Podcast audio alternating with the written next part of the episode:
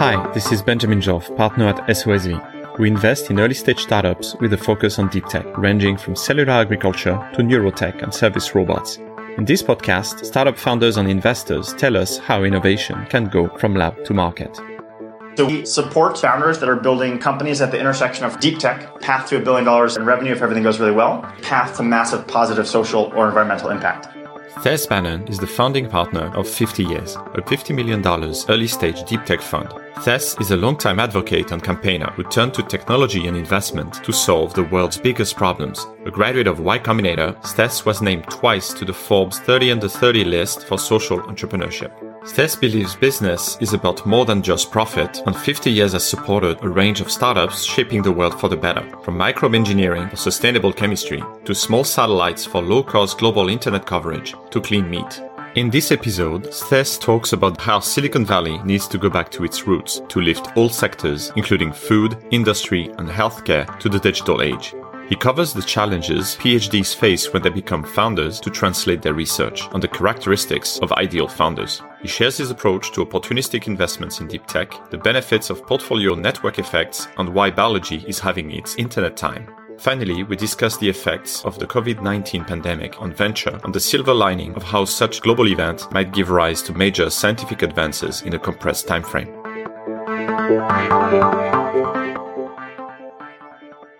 Thes, great to have you.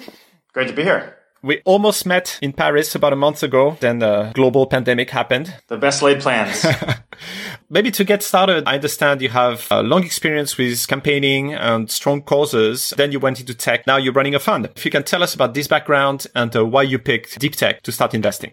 Sure. Yeah. So I was always on the impact track when I was young. And this was uh, largely inspired by my mother, who would do things that were actually quite small, but seemed like a really big deal to a 10 year old. Like if she thought a law was unjust, she'd get our neighbors together to write our local congresswoman. Or if we were ever standing in line at the supermarket and someone was cutting in front of someone else, she'd march over and say, Excuse me, I saw that. This person was in front of you, which I thought was superhero stuff. And then when I was 12, we were living in a house that was powered by propane gas and there was a leak and a spark, uh, an explosion. And, and she was in the house at the time and, and got tossed up and hit the ceiling and hit the floor and was left with nerve damage and, and post traumatic stress and brain damage, and it was permanently disabled after that. Um, and and so what would happen is she would see the same injustice she saw before, but wouldn't be able to do what she used to do about it. And so she'd get sad, so I'd get sad. Um, and so I basically just started to do those things for her. If we were upset about a law, I would write our local congresswoman. And I'd show her, and it cheered her up, cheered me up, problem solved. And then at some point, I realized that there were hundreds of millions of people in the world who were in the same sort of boat that she was and that they were faced with injustice but couldn't do anything about it themselves. And I basically decided right then and there that I wanted to be their proxy like I was her proxy. And when I was young, I had no notion of using capital markets or technology to solve big problems. And so did what most kids do. I started volunteering in nonprofits and political campaigns, ended up working in the world of politics, helped run campaigns for people running for Senate, worked for the current governor of Connecticut, worked for Barack Obama on his first campaign. And basically from day one in that space, was super frustrated with the tech tools that were used on the campaigns that I cared about. My coping mechanism was to whine a lot about it, um, which worked great for me, uh, but turns out didn't work so well for the people around me. And I basically annoyed everyone in my life and started to hear my friends, family, and coworkers say, you know what, Seth, stop complaining and just do something about it. And I said, oh, do something about it. That's an interesting idea. Um, so I knew how to code from high school, teamed up with some friends, we built a tool, and that tool ended up becoming a startup. One of our early customers' friends saw the tool and, and asked for introduction and said, "Can I can I invest in your startup?" And we were like, "Oh, our our startup." We have a startup. Great.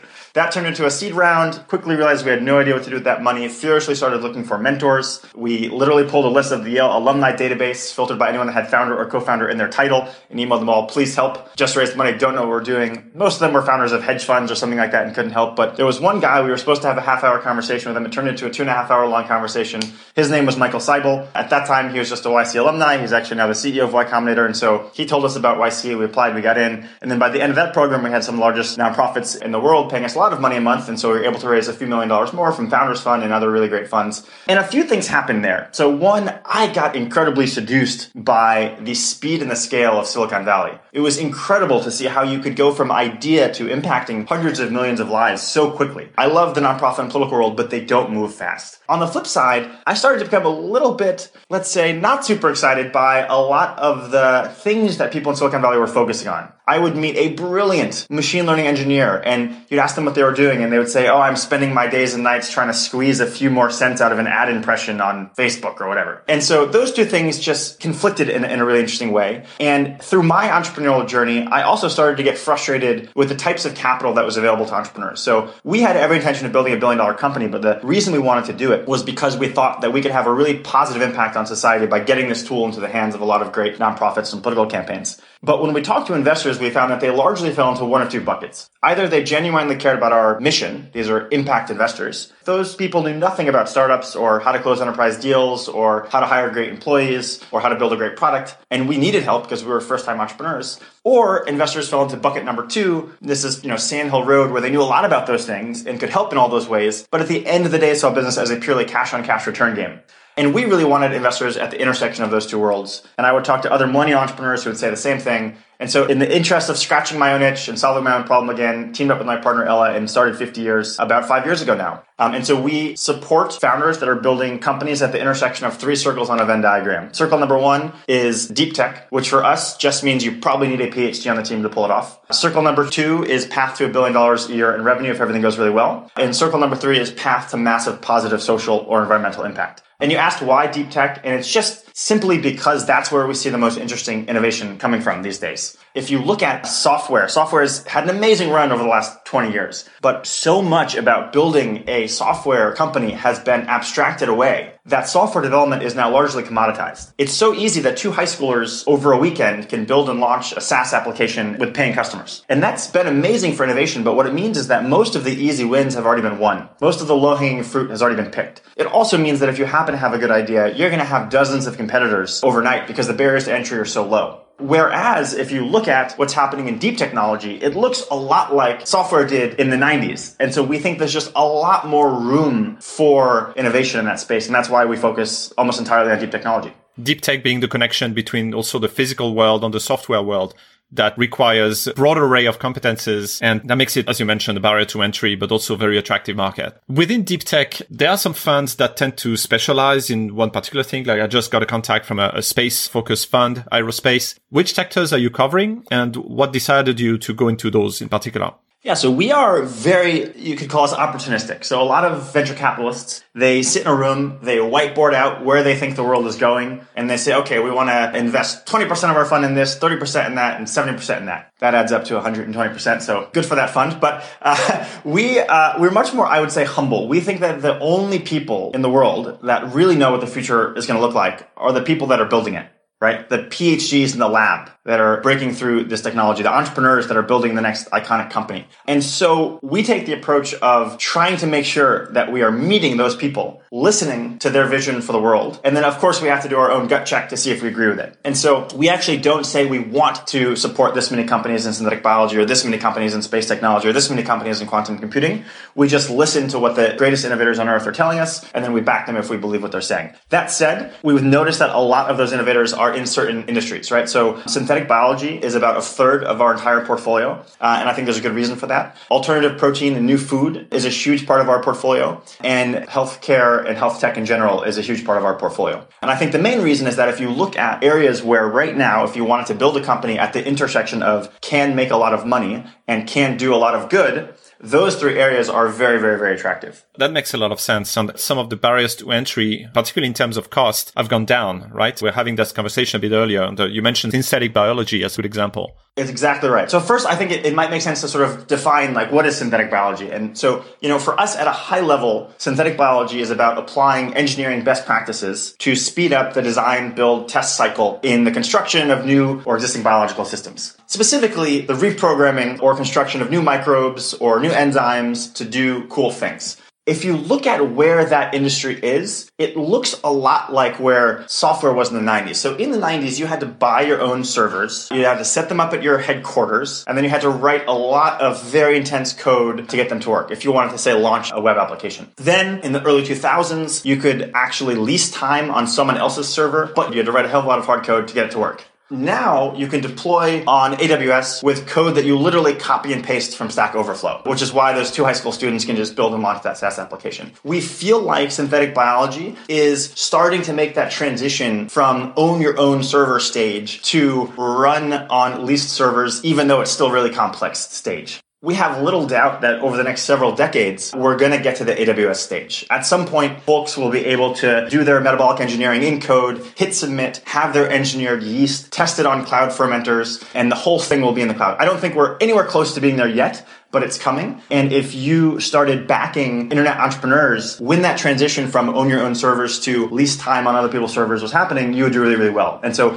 we think that the next couple decades of the synthetic biology industry are going to be incredibly exciting. See some of those early results in the food industry already. Yeah, absolutely. We're seeing them across all sorts of industries. We're seeing them in biomanufacturing, which is offering a potential solution to the climate crisis by allowing for the production of chemicals sustainably or, or, for the manufacture of animal products without slaughter. We're starting to see results in biotherapeutics, which might make possible curing the incurable by saving lives while also reducing healthcare spend. I think we're going to see some really interesting things in bioremediation, where we might be able to mitigate the effects of environmental catastrophes like oil spills or other toxic accidents. We might even be able to, for the first time, store all of the world's knowledge and information by putting it all in DNA, thereby not losing any knowledge, which is really cool. So I think there's a, a huge number of incredibly exciting stuff happening in the world of synthetic biology. That's exciting. And SOSV, we also sold on that. We're also running a biotech accelerator program. We actually have quite a few co-investments. I think, yeah, we're both supporting Memphis Meats, Geltor, Catalog DNA. Lots of great overlap. I'd like you to also tell the story of your company's name.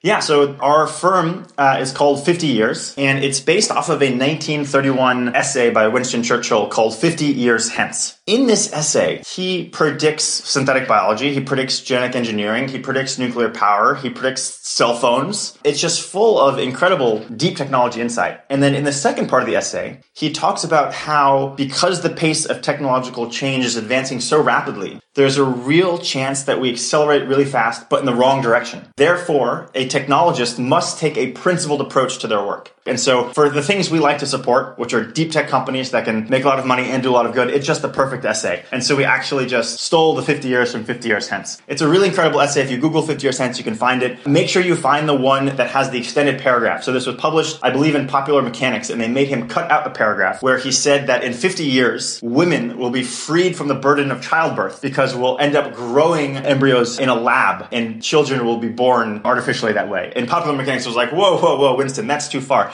But interestingly enough, last year we birthed a lamb in an artificial womb for the first time. So even that he might have gotten right, although he got the timeline wrong. Close enough on the timeline. I was lucky enough to stumble upon that version of the essay after reading about your company story. He also warns, as you mentioned, about having principled approach because, for example, with the artificial worms, he said maybe in some places with authoritarian governments, you could actually alter the embryo's growth so that you get basically brave new world. That's right. That's right. He did. Yeah. I think there's something very profound to his call to technologists thinking about the principles of the technology they're developing. I think, especially in Silicon Valley, we've sort of lost our way a bit, where in the chase of keeping people on site longer and in the chase of delivering more ads and getting people to buy more crap they don't really need, people are developing technology without thinking what is the impact this technology will have on society. And I think that you've seen globally a sort of tech lash, right? You've seen a lot of people saying, man, I don't feel good when I spend time on Facebook. And if Silicon Valley and technologists across the world don't start to take a more principled approach to the way they develop technology, I think we might see that continue. And so I've been really happy recently in the last couple of years. There seems like there's a resurgence of Churchill's way of thinking about this, and I hope we see a lot more of it. And it looks like with the current pandemic, people are reminded that the physical world exists and that we have to deal with it and that all the healthcare systems and the logistics and all those things are at risk. Absolutely. I think in times of crisis, people start focusing less on things people want and more on things people need. And so I do think that with COVID upon us, people have started to say, am I contributing to a real need in the world? And you see a lot of people that have been working on more frivolous things, pivoting their lives to working on, on more important things. And I hope we see that trend continue. Let's go into the current difficulties there are in deep tech. One of them you already mentioned is the lack of interest of some investors in those categories. But what do you see are the main difficulties for founders in the early stages from creating the company, raising the first rounds, getting customers? Maybe you can also talk about the interest of LPs also about the sector in deep tech. From a founder perspective, founding a deep tech company requires a tremendous amount of technical expertise. And so oftentimes you see in the founding teams that they're all PhDs. And the transition from PhD to founder is actually far more difficult than the transition from sophomore dropout to founder because a lot of the muscle memory, a lot of the habits that make you a great researcher make you a bad founder.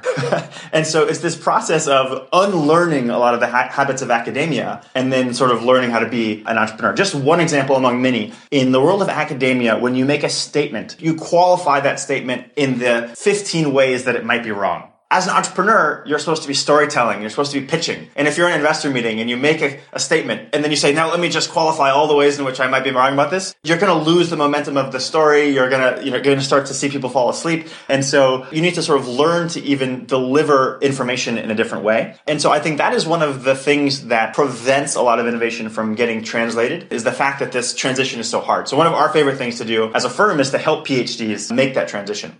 The old model was okay, if the PhDs make something that works, we'll just hire a CEO to run the company, right? And interestingly, this is the model that used to be the default in the world of software. So in the 90s, if you had the nerds, aka the developers, that built something, you get an MBA. Exactly. Yeah. The VCs would invest, and then the first thing they do is they would hire a real man, and it was always a man, and the MBA would become the CEO, and he would manage the nerds. And that was just the way it worked. That was the default way it worked. And then at some point, people realized, you know what? The nerds can learn how to be the CEO. And it turns out it's much easier for someone who is innovative to their core to learn business business than it is for someone who knows a lot about business to learn how to be an innovator. And so now in the world of software, the default is the developer can learn what they need to learn to be the CEO. But for some reason, in the world of deep technology, especially in the world of biology, the default is still we're going to hire a CEO. And so we think that that paradigm needs to change. And so one of the things that we think can help deep tech break out most of all is saying to a PhD, if you want to be the CEO, you can learn everything you need to be the CEO. It's going to be a hard journey, of course. But if you make that journey, the company will be way more successful. Um, so that's one thing. In terms of what's necessary to make that journey, I think storytelling is probably the number one thing that we see that PhDs just naturally lack and that we like to help them with.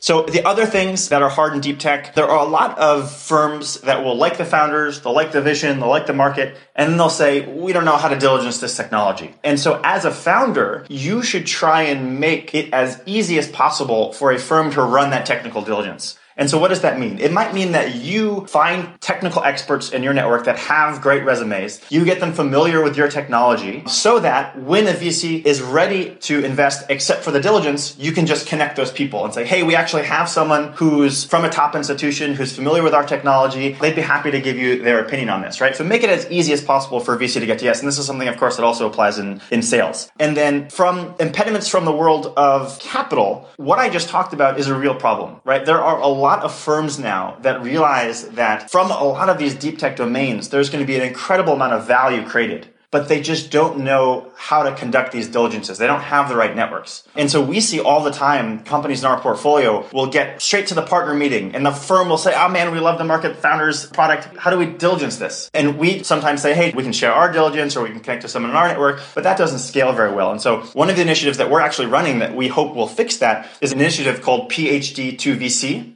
where in the same way we want to make a lot more PhD CEOs, we want to get a lot more PhDs into the world of venture capital. And so we're actually running a program with events and a curriculum that helps PhDs learn about venture. And then it culminates with us connecting those PhDs to a bunch of firms so that either those firms can hire those PhDs or at least have some that they can pick up the phone and call on a consulting basis when they're looking at diligencing a company. And so we think that if the world of academia and the world of VC connect more intimately, we might see a lot more capital flowing into these potentially really valuable companies. It's really interesting what you're saying. Like, there's one phrase I really like. It's uh, if you want to change people, change people. Mm, yes, I love that. Funny one, but basically, what that's what you're doing. You're saying, okay, if the current VCs can't really understand what PhDs are saying, let's make some PhDs VC. Exactly. And it's critically important because I just really believe that a lot of the technology that's going to be societally valuable and economically valuable over the next couple decades is going to be deep technology. And VC has largely lost its way. Most VCs right now want to back a SaaS application that already has good growth and that they think will continue to grow more. They don't want to take technology risk, which is unfortunate because venture capital started off as deep tech only. You know, Silicon Valley got its name because the original companies that were started and funded here were semiconductor companies. And so we think venture capital needs to be brought back to its roots because it'll not only be societally beneficial, but that is where the huge financial successes will be.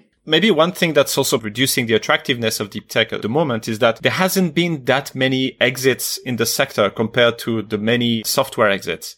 I'll push back a little bit because I think, you know, Genentech was a great success story from a long time ago. Tesla was a great success story from not that long ago. Companies like Beyond Meat and the food system are obviously big success stories. And so there have been a lot of deep technology successes. I agree if you're looking at something, say, like synthetic biology, right? You know, you can't point to that many big successes. However, this line of reasoning is a trap because I could have made that exact argument about the internet in the 1990s right? If you were in the mid 90s saying the internet, oh my God, it's going to be huge. There's going to be so much innovation. There's going to be so many huge companies. I could have said, yeah, but show me the exits. Show me the exits from the 80s. Exactly. And you would have said, no, no, you don't understand. It, it couldn't have happened then. Now's the time, right? And so for an industry like synthetic biology, now's the time because there have been fundamental advancements in the tech infrastructure. If you look at obviously things like the cost of sequencing, which have gone from $3 billion for a human genome to $200, right? And 10 years to two days. If you look at the ability to order your DNA constructs from Twist and have them delivered to your door in a couple weeks. If you look at the ability to even do something like a shared wet lab, where you used to have to build your own, if you look at things like CRISPR, which enable you to cheaply and accurately edit genomes,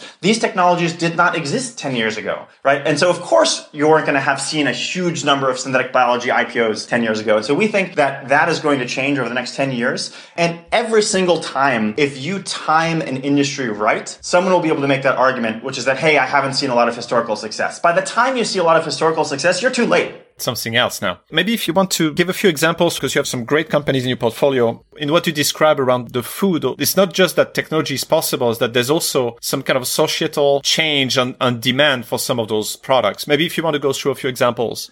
Yeah, sure. Happy to. Our favorite thing to talk about is our portfolio. So if you look at this sort of new food space from a high level, we love massive markets with little innovation that are deeply broken. Let's just take meat and see if it sort of checks off those boxes. So there's a type of meat called chuck. Chuck is meat from the shoulder of a cow. Sounds like a very niche thing, right? Oh, meat from the shoulder of a cow. The chuck market in the United States is $6 billion a year. And I'm only saying that to show you how massive this industry is, right? It's a multi trillion dollar industry, just meat alone. So is it massive market? Yes, check. Okay, so is it innovative? Um, let's just look at something like meat production. Nearly 10,000 years ago, Homo sapiens began domesticating animals for meat, milk, and hides. And while the scale and sophistication of effort has grown since our ancestors in Mesopotamia began domesticating goats, the basic formula hasn't really changed at all. We selectively breed animals for traits we want. We feed them for months to years, and then we slaughter them and cut out the things we want to either eat or wear, sometimes after extracting their breast milk for a time. Uh, so functionally, we're using animals as technology to take plant protein inputs and convert those outputs into things we like to eat, drink, or wear. And we've been doing it for almost the exact same way for 10,000 years. So is it innovative? You know, no. Check. Uh, in the food space in particular, another example of this is if you look at the percent of annual net revenue spent on R&D by Amazon, it's 13%. Kellogg, it's 1%. By Google, it's 15%. By Nestle, it's 2%. By Microsoft, 14% by Pepsi, 1%. The big companies are not innovative companies. They're not going to get us out of this. Okay, so it's not innovative. Is it broken? We are both failing to feed the world affordable nutrition, even with the scale of factory farming, while at the same time in the developed world making people sick because the food we're feeding them isn't healthy, and we're destroying the climate because the methods of production are not sustainable, right? And if you look at something like cultured meat, an Oxford life cycle analysis showed that it would lead to 96% less greenhouse gas emissions, 45% less energy use, 99% less land use, and 96% less water use, right? So it is the perfect space to be disrupted in that it is a massive market, it is deeply broken, and the existing players are just the least innovative players on earth. And so that's one of the reasons we really like it. So one of the companies that we were very fortunate to support since the seed round was a company called Memphis Meats.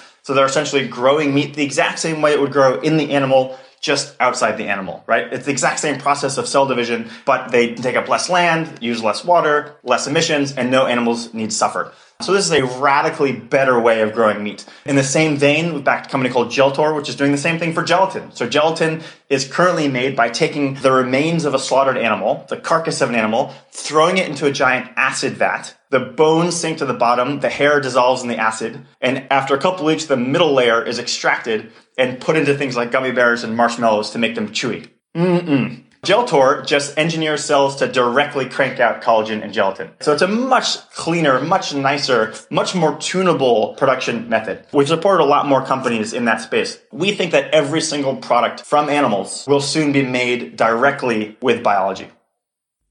I guess the question that investors would have is when? What are the timeframes we're looking at for these type of things? So meat is one thing. Some companies have started with meat and then decided to pivot to some other things. Geltor itself, they're targeting down the road gelatin and other opportunities with high quality human collagen. What do you see at timeframes for those?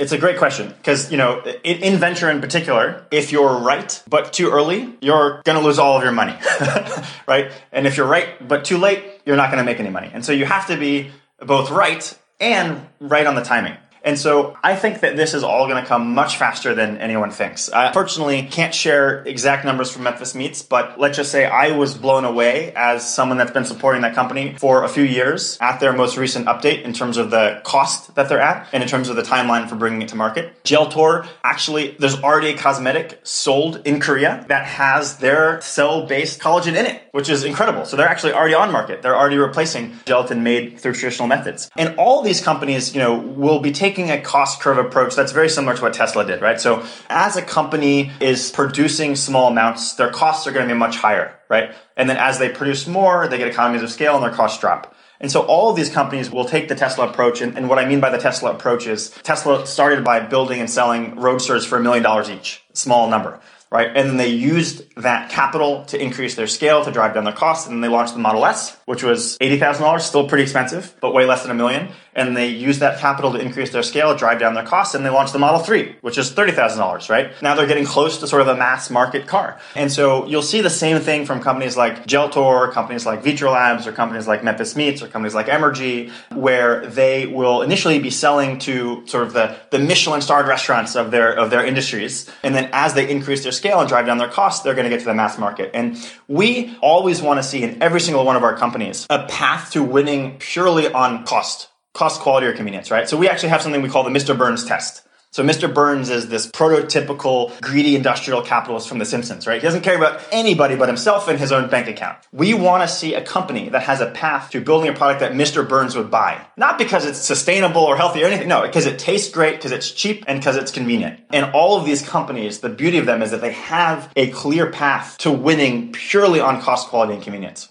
That's great. And it makes a lot of sense, particularly what you describe in, uh, in biology and food. You also have some investments in other things that have very unique paths to market, like in health tech or med tech. Those typically have regulatory hurdles. And as kind of a broad spectrum deep tech investor, how do you deal with these type of investments in your approach and the timeframes they might have?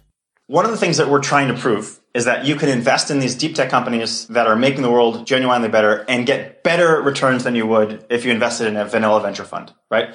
And so it's actually really important for us to show that these companies can generate returns on a venture time horizon. Why is that important? It's, it's important because say we had a longer horizon fund and we did really well. Then people would say, ah, you know what? It's not because you are backing these companies that are doing good. It's because you had a longer fund life. Maybe that's why you did well, right? So we actually structure everything we do as a fund to look exactly like another vanilla venture fund. The only thing that we do different in terms of our focus is we back companies that are solving these big problems with deep technology. And so it's actually really important that our companies are able to mature to the point where they generate some financial returns within a, you know, 10 year plus two fund horizon. And what that means for people that aren't familiar with ventures, typically venture funds have a 10 year life cycle. Uh, and then you typically get two one year extensions. And then you have to start returning things to your LPs. Um, and so it's important because you need to back companies that can start to generate financial returns either in the form of selling or IPOing within that time horizon. So it's very important to us that we see a path to generating massive financial returns over that time.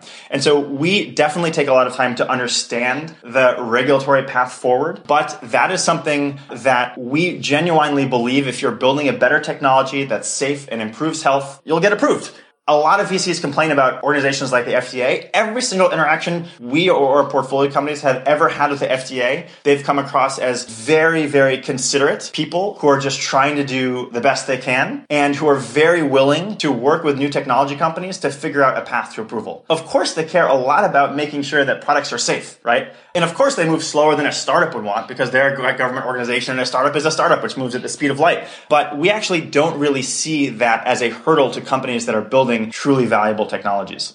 And in terms of exits, do you think that the path for many of those companies that kind of pioneering the categories, do you think that might be toward IPOs? Do you think that will be M&As? Because in tech, a lot of the M&As happen with other tech companies. But when you're doing like food things, that's maybe hard to imagine. So what's your understanding regarding exit paths? Sure. We don't, we don't use the word exit because often even when a company gets sold or IPOs, the founder journey still continues, right? And so we always want to use language that is empathetic to founders. But basically, companies can return capital to VCs either through M&A, so they sell to a larger company, or they IPO. We have a very strong preference for founders that want to build independent companies that become institutions. Largely because we've seen so often that when a larger company acquires the technology of a startup, it doesn't fulfill its vision because large companies don't have the vision of the founders, and typically the founders don't like working at the large company, and so they typically leave after a little while, and then the technology maybe languishes and never never really fulfills the vision. So what we want to see at the end of the day is companies that are solving fundamental problems and generating massive financial value by doing it. And we think the best way of doing that is by having the founders run that company indefinitely. And so we always have a very strong preference for founders that want to provide liquidity to people through an IPO where they continue building the company just in the public markets.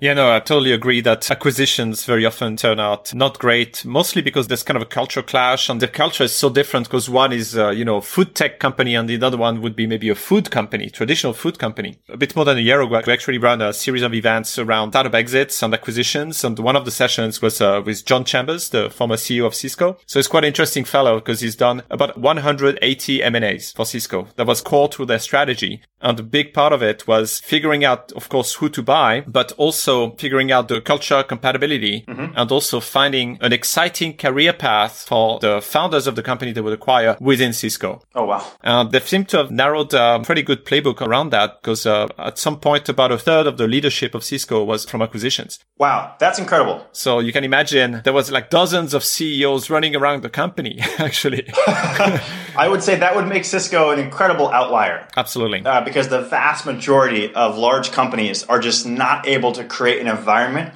where an entrepreneur can thrive. One of the things he said was that they were very careful of acquiring companies that had similar culture because they didn't believe they could really change the culture of another company. I'd like to discuss a bit about your process also around deep tech investments. So how do you identify the companies or how do they find you? And how do you ramp up knowledge in the sectors you're not familiar with? What kind of network or process have you built around that? When we think about innovation flow and our sort of process for supporting new founders, uh, one, we want to make sure that wherever the world's top, most ambitious innovators are, we're sort of embedded in those networks as much as possible so that we can hear about their vision for the future to see if we might be a good partner to help them fulfill it. Once we meet a team, typically the first step is just going over the team itself, which is at the seed stage, of course, 80% of it, whether or not we think they have the passion to pull off the vision of the company, whether or not we think they have a personal connection to the problem that they're trying to solve, whether or not we think to the type of people that can get kicked in the face and knocked down 10 times and then get up 11 times. All the sort of typical, like, are these just great founders, which is super important. We'll then dig into the impact thesis. So do we actually believe that this is going to make the world a much better place, that we can all be proud of supporting this company and building this company? We'll dig into the market. Do we believe that this can generate huge financial returns? Um, we have a very strong preference for an if they build it, they will come type of model where there's no real business model innovation. It's just obvious that, oh yeah, if you can do that technologically, then obviously the market's going to be there. So the thing we really like to take is technical risk.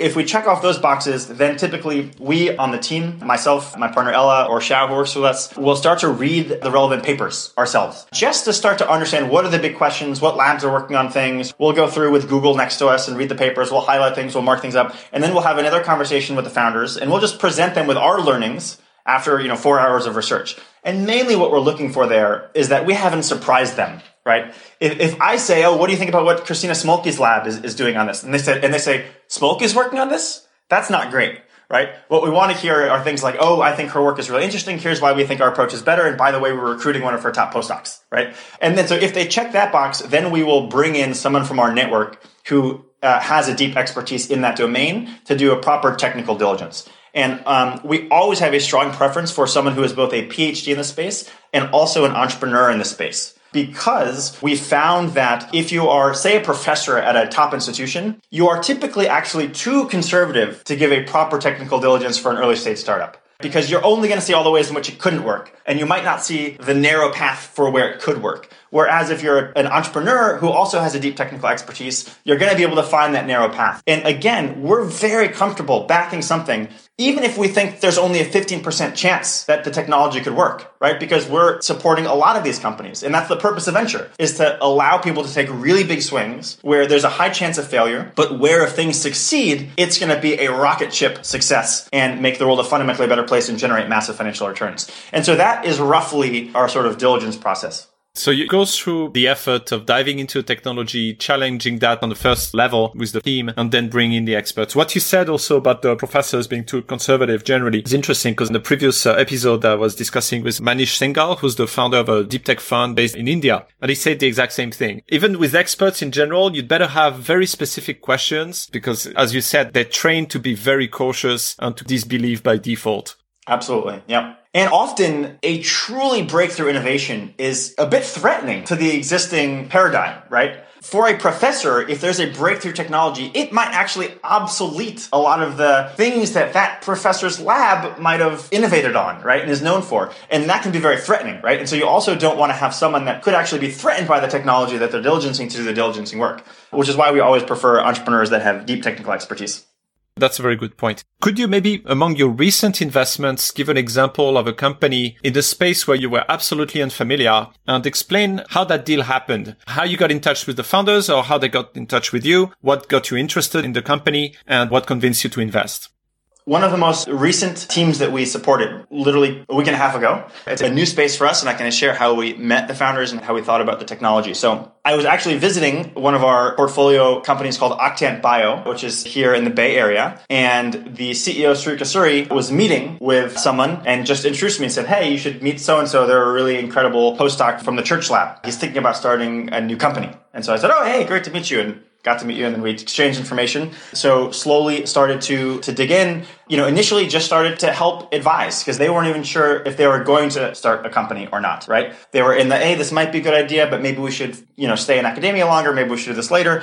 And one of our favorite things to do is just to help PhDs that are thinking about starting companies think through that process and decide if it's a good idea or a bad idea and how they would go about it, even if it might never be a company that we partner with, just because it feels good to help cool innovation get translated. And so we spent actually a few months helping them on that process. Uh, we got to know, you know, both founders. We're a sounding board for them. One of the founders ended up coming onto our podcast, which we're launching on the highlights first authors of new bio papers. It's called Translation. And then once they finally decided that they wanted to launch the company, we had been actually pretty familiar with both the team and the technology. And so what we did is we were lucky in that we have backed now four teams coming out of the George Church Lab at Harvard. And so we were able to go to the three other teams that we had backed and talk to the founders and say, hey, how intimately familiar are you with these founders and with their technology? And we're actually able to get a really sort of expedited diligence both on the tech and the team.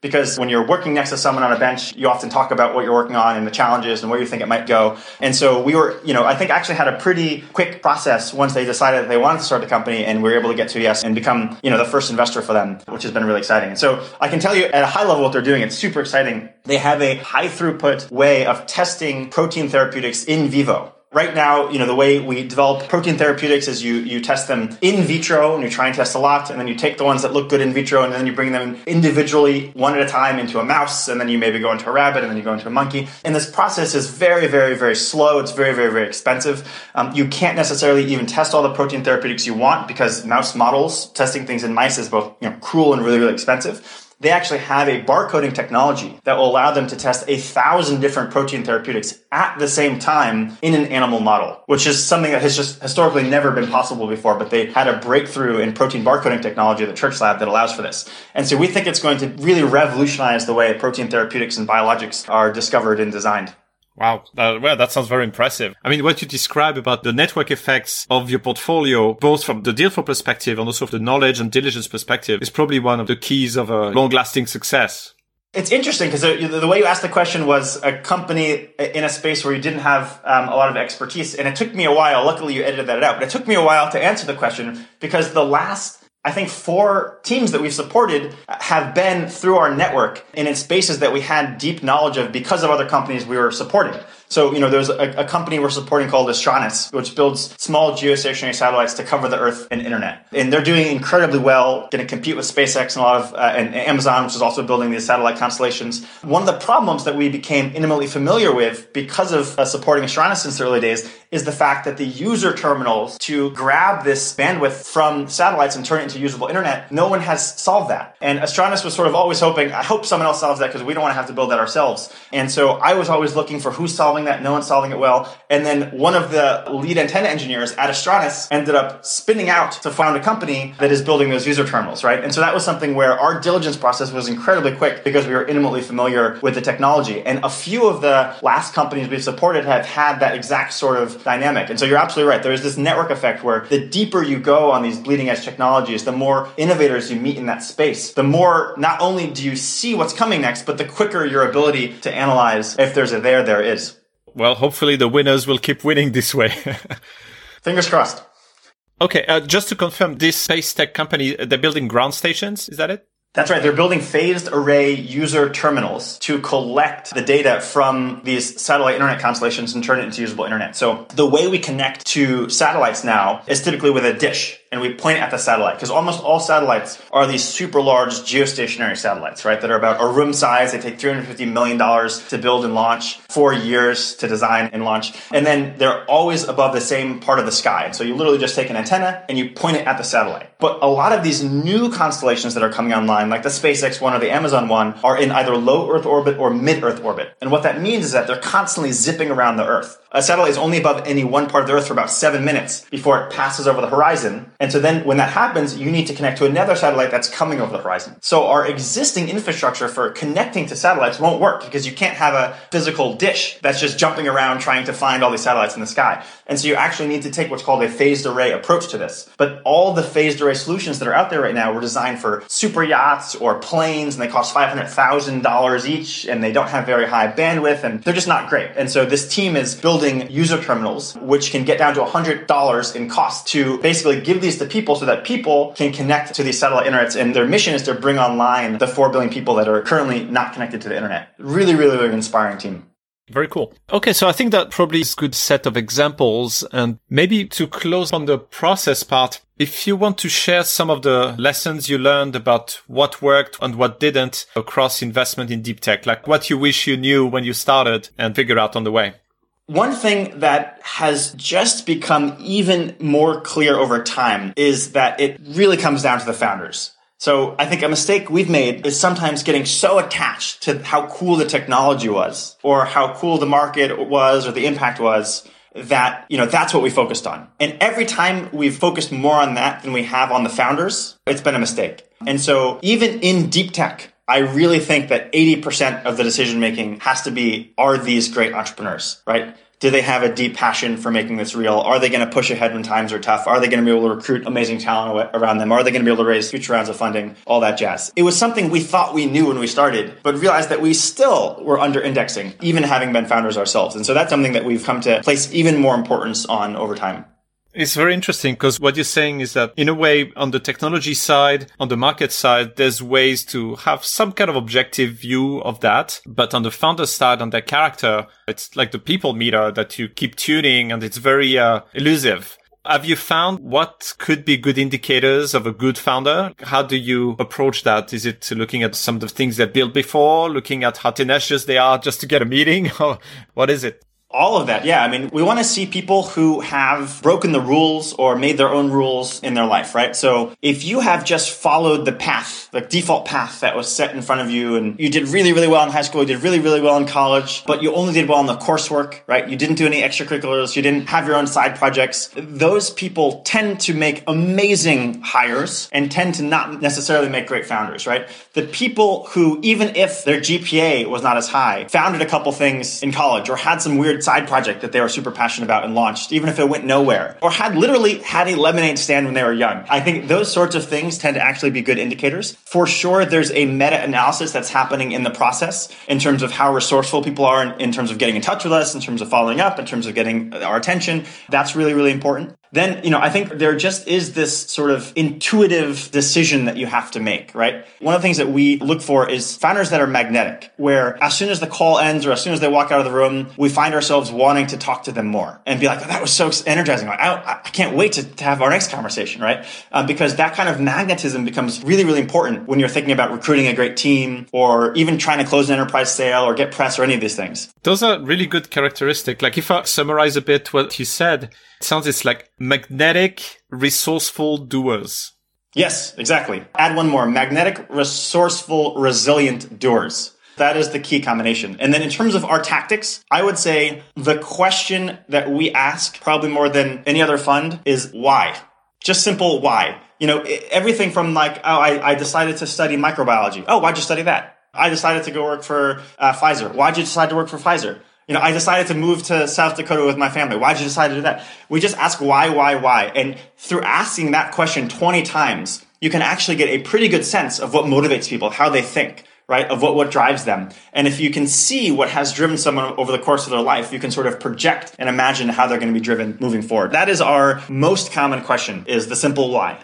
This is great because this is probably the most challenging part at early stage because you don't have strong market indicators because there's no sales, there's no numbers. So it's all about people indeed. Let's move on to another topic. So we're in the middle of a pandemic. We're not sure how long it will last. Uh, some experts say it might just end uh, the end of May. Uh, some others say it will come back. Um, so how is it affecting your activity? And uh, maybe if you can comment on some of your portfolio companies and uh, whether it's helping them or harming them. I will say, in terms of how it has impacted us, the last two months have been the most intense of 50 years for sure, since the beginning almost five years ago. The month of March was seven day work weeks, you know, 12 to 16 hour days every single day. For sure, almost all of that attention was focused internally. In a crisis like this, it brings about incredible volatility. And so companies that are, say, preparing to raise, you know, you have to immediately make hard choices that allow you to make it through the volatile times. And so a lot of our time was was spent on the phone with our founders, helping them think through those decisions, make those decisions, execute those decisions, and just trying to be there to support them emotionally because those typically decisions are really hard. Letting someone go because they're not doing their job well sucks having to let people go when they're doing their job perfectly well because of some macro condition outside of your control is probably the hardest thing that a founder has to do. And luckily, you know, the vast majority of our companies were in a good financial position. But if, you know, you were planning on raising in 2020, you had to make those hard choices immediately because capital has really dried up. So that was March. Uh, and I would say the first couple weeks of, of April. Luckily, we also have 17 portfolio companies that are actually directly addressing COVID-19 somehow. Everything from developing, you know, multi-antigen mRNA therapeutics to figuring out how to scale up testing capacity to uh, literally just making hand sanitizer and shipping it for free to hospitals. And so a lot of our time was spent helping them build and scale and fund those solutions, which is a lot of work, but more inspiring. And listen, you know, this is an all hands on deck moment. We think that COVID 19 is, is our World War II. And that's not a dramatic comparison because if you look at the middle of the road epidemiological models for if nothing was done, you know, a similar number of people might have died. Luckily, countries are going into lockdown. And so it doesn't look like it'll get that dire. But once we drew that comparison, you know, if you look at what happened during World War II, the technology community rallied like never before to win that cause. And if you look at what came out of it, we got mass production of antibiotics, we got blood plasma as a therapeutic for the first time, we got the first flu vaccine, we got radar, the microwave oven, pressurized plane cabins, we got nuclear power, and we got the first programmable digital computer. So, in the effort to win World War II, we laid the foundation of technical progress for years to come. And so we think we need that same energy now because not only might we beat back COVID-19, but we might create technologies that are not only societally incredibly valuable, but economically incredibly valuable over the next decades. And so we want to know, you know, what company is going to bring the development of vaccines down from years to months in this crisis because that technology will be valuable post-COVID. What scientists are going to figure out how to repurpose drugs fast to bring therapies discovery down from months to weeks because that technology will be incredibly useful post-COVID. And so we think that this is actually an opportunity to build infrastructure that makes us stronger and more resilient over decades to come. And so we've told our portfolio companies if you think you can contribute, you should. It's very inspiring to hear what you share here. And uh, it's true that in several sectors, it looks like the situation and the lockdown as well are factors that are accelerating either digitization or giving a huge tailwind to health tech sector. It would be really interesting to see uh, once this is over, what are the great innovations and accelerations and breakthrough that came out of this phase. Absolutely. And, you know, obviously this is a huge humanitarian crisis, but it is important to try and find the silver linings in anything right? I think the silver lining in COVID-19 has been how quickly the scientific community and entrepreneurial community has rallied. The genome of the virus was released online in full before the first case was even reported outside of China. And then 63 days after that genome was published online by Chinese scientists, Moderna had a vaccine strategy. And not long after that, that vaccine was actually in human for testing. If you told a biologist that timeline five years ago, they would say you're nuts the fact that we have been able to move so quickly has been truly inspiring. And so we do think that a lot will come out of this, a lot of good. Do you think that the practices of investors might be affected in the long term by this? A number of them are, are actually doing investments with almost no face to face physical presence. Do you see that as kind of a longer term transformation, even beyond investors uh, in the general business community? I'm going to say I don't think so. It is true that because of the legal restrictions, and a lot of investors are only talking to founders over Zoom. They're making investment decisions over Zoom. I have not met or talked to a single investor that likes that. They all are dealing with it and are forced by necessity to innovate. But I can tell you, I miss meeting our founders face to face. I miss meeting new founders face to face. I miss the energy of being able to stand up with someone and go over to the whiteboard and start plotting out how the business model might evolve. And so I am so enthusiastic about having face to face meetings again. and I think a lot of other investors are. And so I actually don't think that this will radically change the way investors and entrepreneurs work with each other. But maybe that will just make people more comfortable in having remote calls and remote presence, maybe lower the threshold of making that acceptable. I think so. I think there'll be an incremental movement towards more Zoom calls, but I don't think that uh, the face to face is going to go away anytime soon. That's kind of good news. Even though I noted that quote from a uh, Churchill's essay, he figured out that with all the long distance technology and communication, he had this quote. The congregation of people in cities will become superfluous. He saw it coming. He did. He did. it's true that that could help release the pressure on real estate and give people, in a way, um, higher quality of life thanks to that. But, uh, you know, to be seen. I asked you to see if you had some uh, personal recommendations on what you're kind of reading, watching, doing these days, recent discoveries or all time favorites.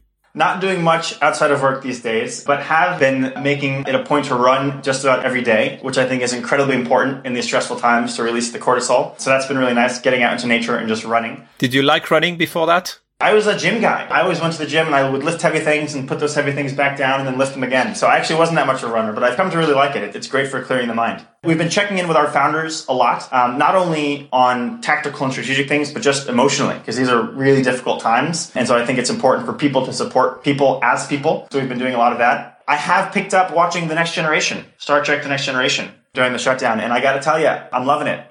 I always thought I was a Star Wars guy. I literally owned a Star Wars encyclopedia when I was young, both the vehicle one and the broader one. So I was a big Star Wars guy. I think I might be a Trekkie. So that's an interesting development. In terms of books, my favorite of all time is a book called Gödel Escher Bach by Hofstadter, where he presents a theory of consciousness through Gödel's mathematics, Escher's paintings, and Bach's music. Some of the things he postulated have been shown to not be true because of advancements in neuroscience, but I actually still recommend it to everyone because it, it lights the mind on fire. You cannot read that book and not be inspired to want to know more and to delve into all these topics more. So that one is a classic. One of the things that we are really excited to do that we've been doing in the lockdown is pushing forward our podcast. Yeah, we're launching a, a podcast called Translation. Be on the lookout for it. Where we basically have uh, lead authors of great new papers in biology. The day they drop, we're going to have lead author on. We're going to have them summarize the paper. We're going to dig into the actual science and methodology and the people, and then we're going to dig into the translation potential, right? So we're going to ask, okay, great, cool innovation. How does this change the world? How does this change the way doctors treat patients? Is there a company here? Is this something that will be licensed to other company? How does this actually change people's lives? Um, which I think is a question that's not asked often enough. Wonderful. We'll make sure to link to the podcast in the description as well as soon as it's ready. Beautiful. Now I'll just uh, thank you for your energy and your fantastic insights. Thanks, Seth. Thank you. This was super fun. Thanks for listening. To know more about Seth and 50 years, check out their website, Twitter, media coverage, and of course the prophetic 1931 essay by Winston Churchill titled 50 Years Hence. Subscribe now for future episodes, follow us on Twitter at Lab2Market and at SOSV, or visit our other podcasts, Designing Science on Biology and China Startup Pulse on Asia Cross-Border Internet.